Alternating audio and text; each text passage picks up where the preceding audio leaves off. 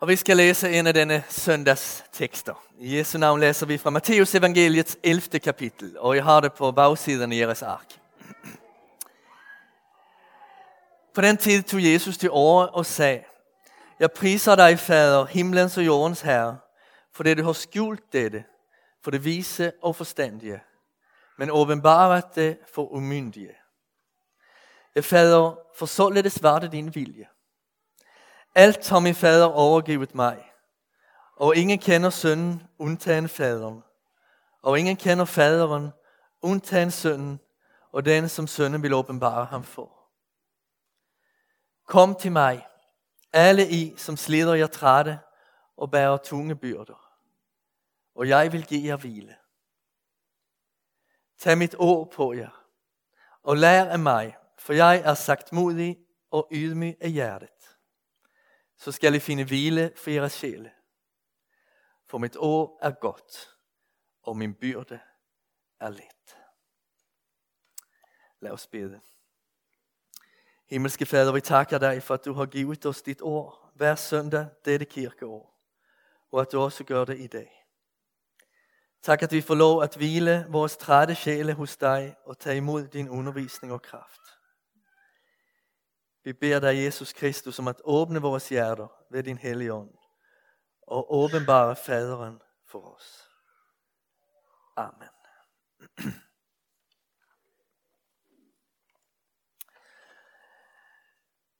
Når jeg hører Jesus tage til orde her i Matteus evangeliet, er der en del af mig, der bliver utrolig glad.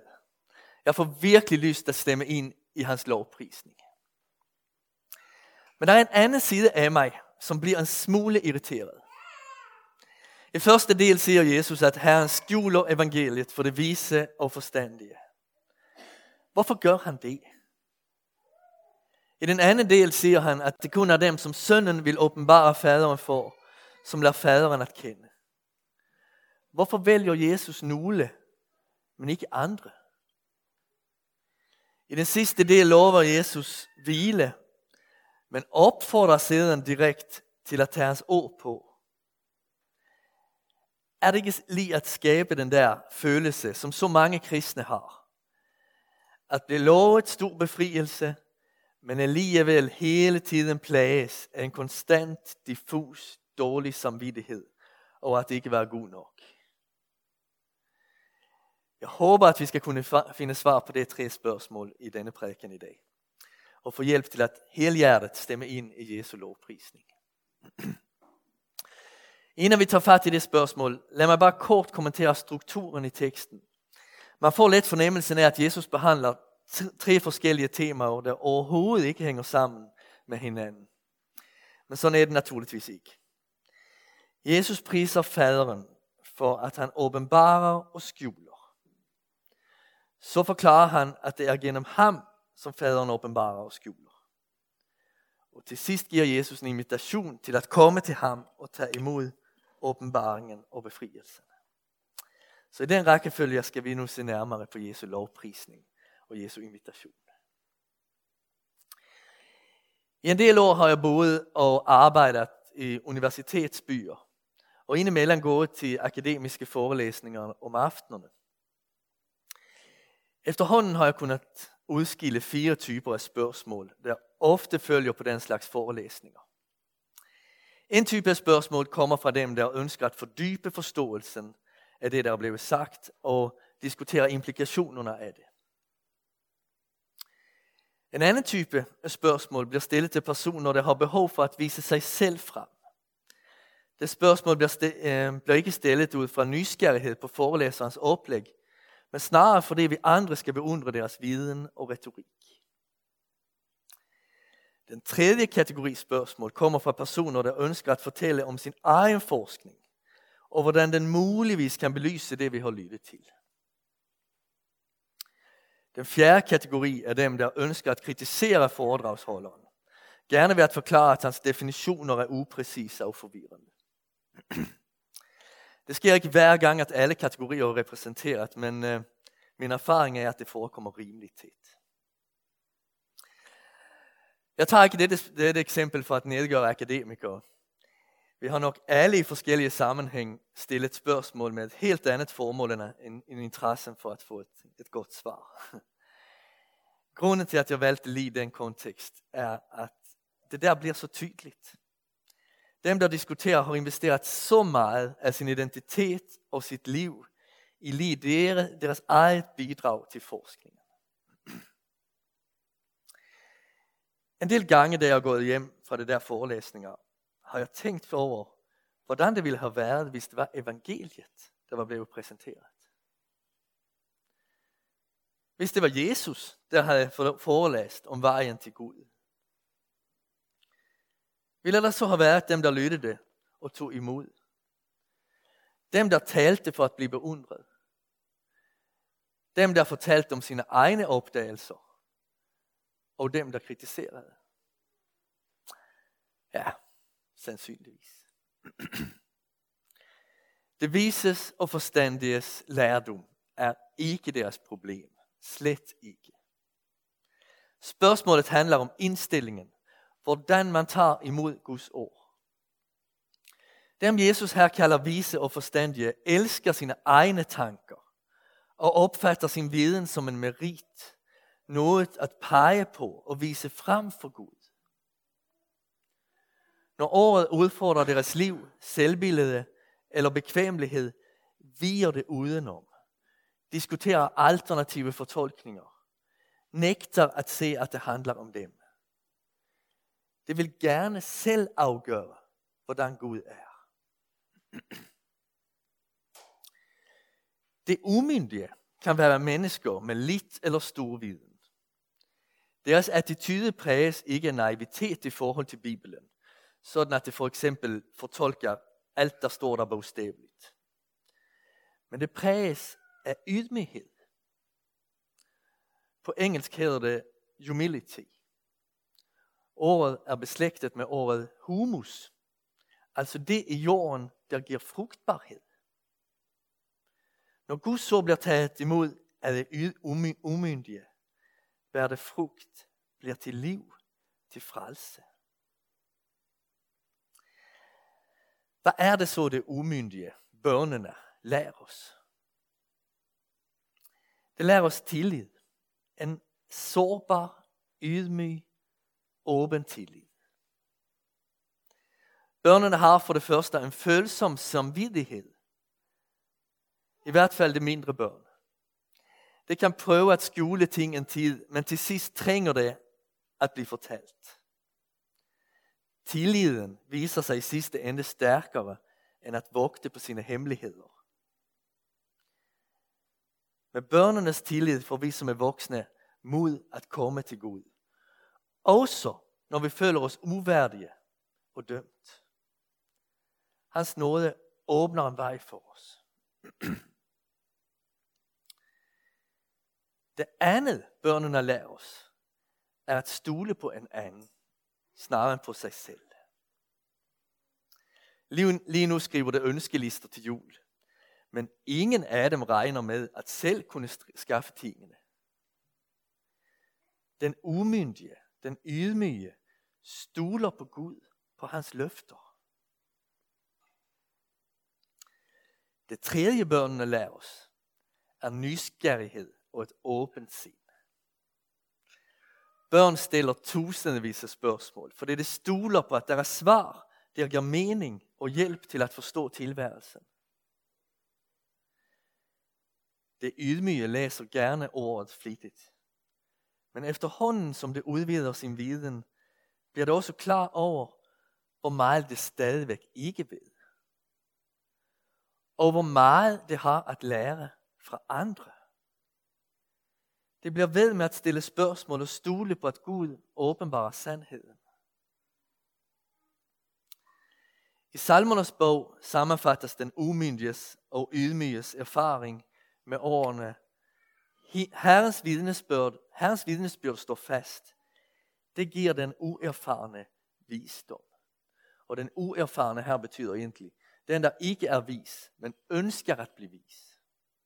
Så Herrens vidnesbyrd står fast. Det giver den uerfarne visdom. Lad os tænke os, at Gud valgte det vises og forstændiges vej til frelse. Han sagde, jeg åbenbarer mig for den, der har noget at vise frem. Stor viden, et moralsk forbilledligt liv, fremgang i sin karriere, nogle egne interessante tanker om det guddommelige. Man skal have nogle meriter at påberåbe, for at kunne tage mig imod. Ja, det ville være en lang vej til frelse for mange af os. Og vi ville være ret nervøse for, om vi virkelig var kvalificeret, og alt fokus ville være på os selv. På hvor godt eller slemt det gik for os. Hvor godt vi klarede det. Gud valgte at åbenbare evangeliet for det umyndige, det afmægtige, for dem, der føler sig dømt i sin samvittighed og længes efter retfærdighed. For dem, der ikke håber på sig selv, men stoler på Gud og hans løfter. For dem, der tager Guds sandhed imod med et åbent sind. Det får deres blikke rettet bort fra sig selv, bort fra dem selv og op imod Herren. For det priser Jesus Gud, og for det må vi også gerne prise ham.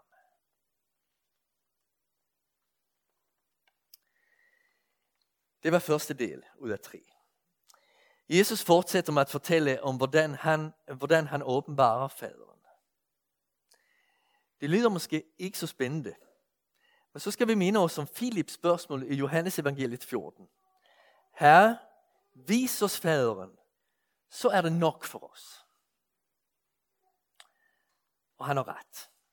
Det er det, som alt handler om. At vi skal tage imod Gud som vores fader. Mennesker, som er i nød, kan råbe, Gud, hvis du eksisterer, hjælp mig. Og den bøn er der slet intet galt i. Men den, der har lært den åbenbarte Gud at kende, Bibelens Gud, råber i både glæde og nød, som Paulus, Abba, Fader. Selv om Gud er ophøjet over alt menneskeligt forstand, må vi tage ham på ordene, når han ligner sig ved en fader eller en god forælder. Så vi råber ikke kun Gud, hjælp mig. Vi råber fader, hjælp mig. Ligesom en forælder glæder sig over sine børn, er urolig for, hvordan det skal gå dem. Lider med dem, når, det går, når de har det svært. Ønsker dem alt det er godt. Gerne vil beskyde dem på en god måde. Og udruste dem for at møde livet. Sådan er Gud imod os. Han er vores himmelske fader. Jesus åbenbarer faderen. Men ikke for alle. Endnu en gang undtager han det selvretfærdige. Dem, der får sin energi af lovens byrder, da disse får dem at stolt konstatere, at det er lidt dygtigere end alle andre. Det selvretfærdige ser intet behov af at komme til Jesus. Og bliver derfor heller ikke inviteret. Den, den, der bliver inviteret, er dem, der virkelig har brug for ham. Og nu kommer vi ind på prædikens tredje del. Kom til mig, alle I, som slider jer trætte og bærer tunge byrder, og jeg vil give jer hvile. Det bliver sagt til mennesker, der har et fysisk hårdt dagsarbejde. Bønder, fiskere, håndværkere, daglønnere. Vi må gerne læse dem som ord til den, der slider og behøver hvile. Men det tunge byrder er også den udvidede lovs umenneskelige byrder. Jesus så, hvordan de religiøse lederes loviske og hjerteløse undervisning var ved at knække folk i hans samtid. I dag er der andre krav. En anden form for radikal loviskhed, der tynger mennesker ned.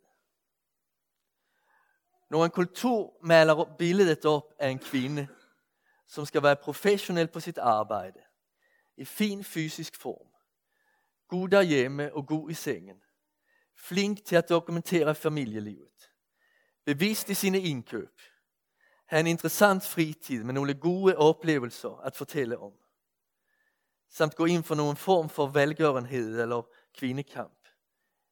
Ja, der er der mange, der går med en nagende følelse af utilstrækkelighed. Og det er kun et eksempel på, hvor galt det går, når vi mennesker sætter love op og idealer, som vores skaber aldrig ville kunne finde på. Jesus indbyder os at glemme disse krav og komme og hvile hos ham.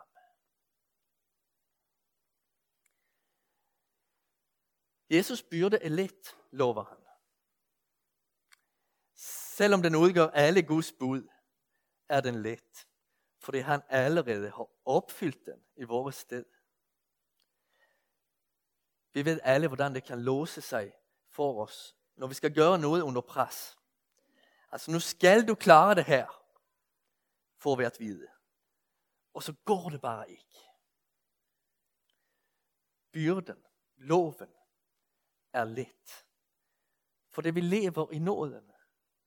Alt er tilgivet ved tro. Uden fortjenester.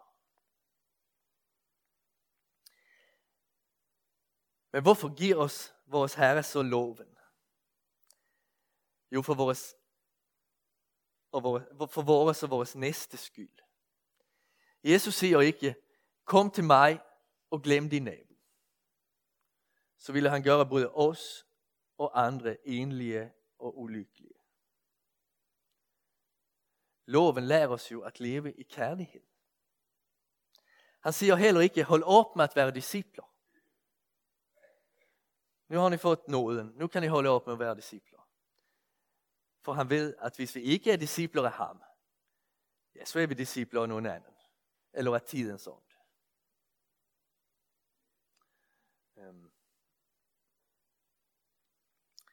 Det kan man tænke på som Black Friday.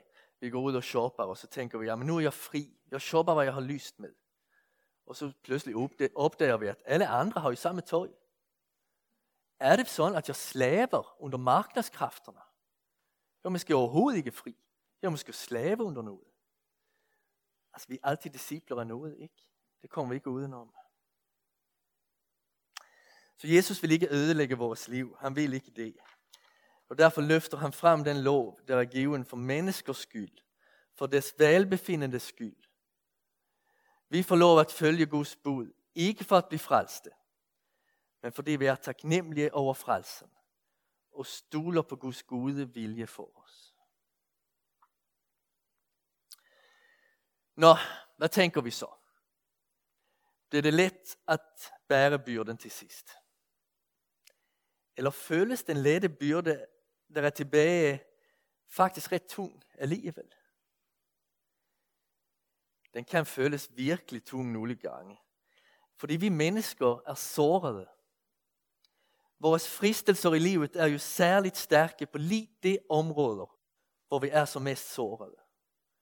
Hvor vi føler, at vi har som størst behov for lettelse. Vi ved også af erfaring, at vi mislykkes mange gange. Byrden er let, og alligevel ikke.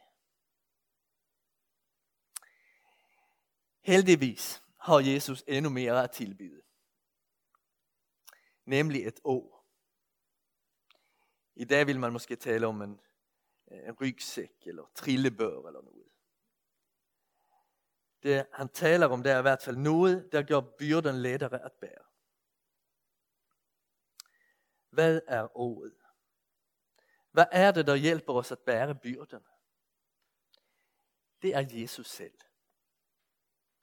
Dels hans undervisning. Lær af mig, siger han. Dels hans sinde, hans indstilling til os og vores vandring.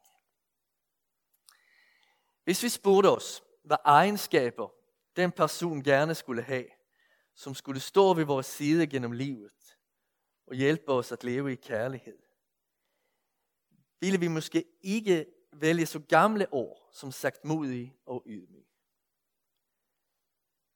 Men det er nok noget i den retning, vi ville tænke på.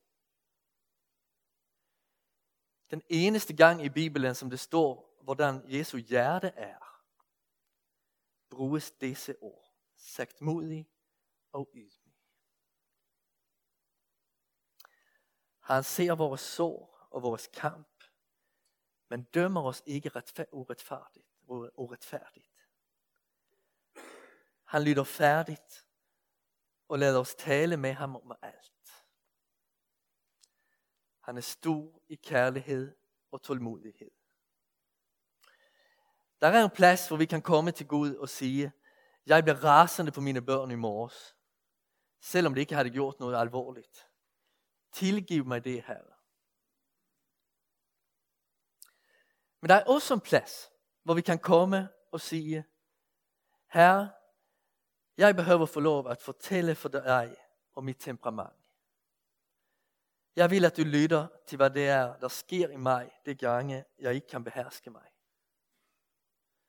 Og jeg beder dig om helbredelse for mine sår, og hjælp at finde en mere konstruktiv måde at håndtere mine følelser på. Jeg ved, at du ikke dømmer mig,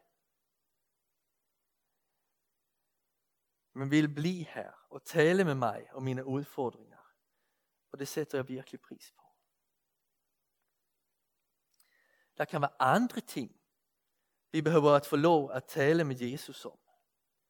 Vores seksualitet, vores usunde behov af bekræftelse, vores fristelser til at misbruge magt, vores anstrengte forhold til forældre eller søskende, vores begær efter det, som andre har, vores behov for at sladre og altid fortælle det seneste, vi har fået at vide. Jesus bliver der, for han er sagtmodig og ydmyg. Han giver os ikke kun loven, byrden.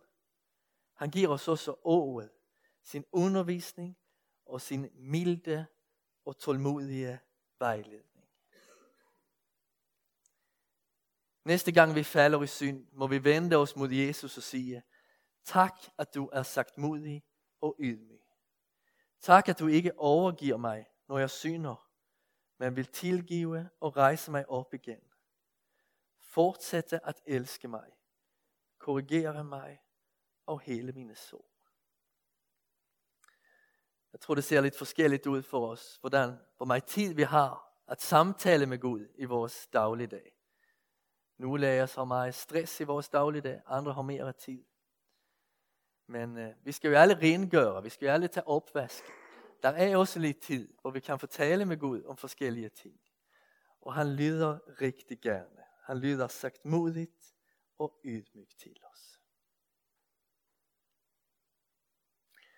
Jeg tror faktisk, jeg slutter af med at læse teksten en gang til. Jeg håber, det er okay. På den tid tog Jesus de ord og sagde, jeg priser dig, Fader, himlens og jordens Herre, fordi du har skjult dette for det vise og forstandige, og åbenbart det for det umyndige. Ja, Fader, for således var det din vilje. Alt har min Fader overgivet mig, og ingen kender sønnen undtagen Faderen, og ingen kender Faderen undtagen sønnen, og den som sønnen vil åbenbare ham for. Kom til mig, alle I, som slider er trætte, og bærer tunge byrder, og jeg vil give jer hvile. Tag mit ord på jer, og lær af mig, for jeg er sagtmodig og ydmyg af hjertet, så skal I finde hvile for jeres sjæle. For mit år er godt, og min byrde er let. Amen.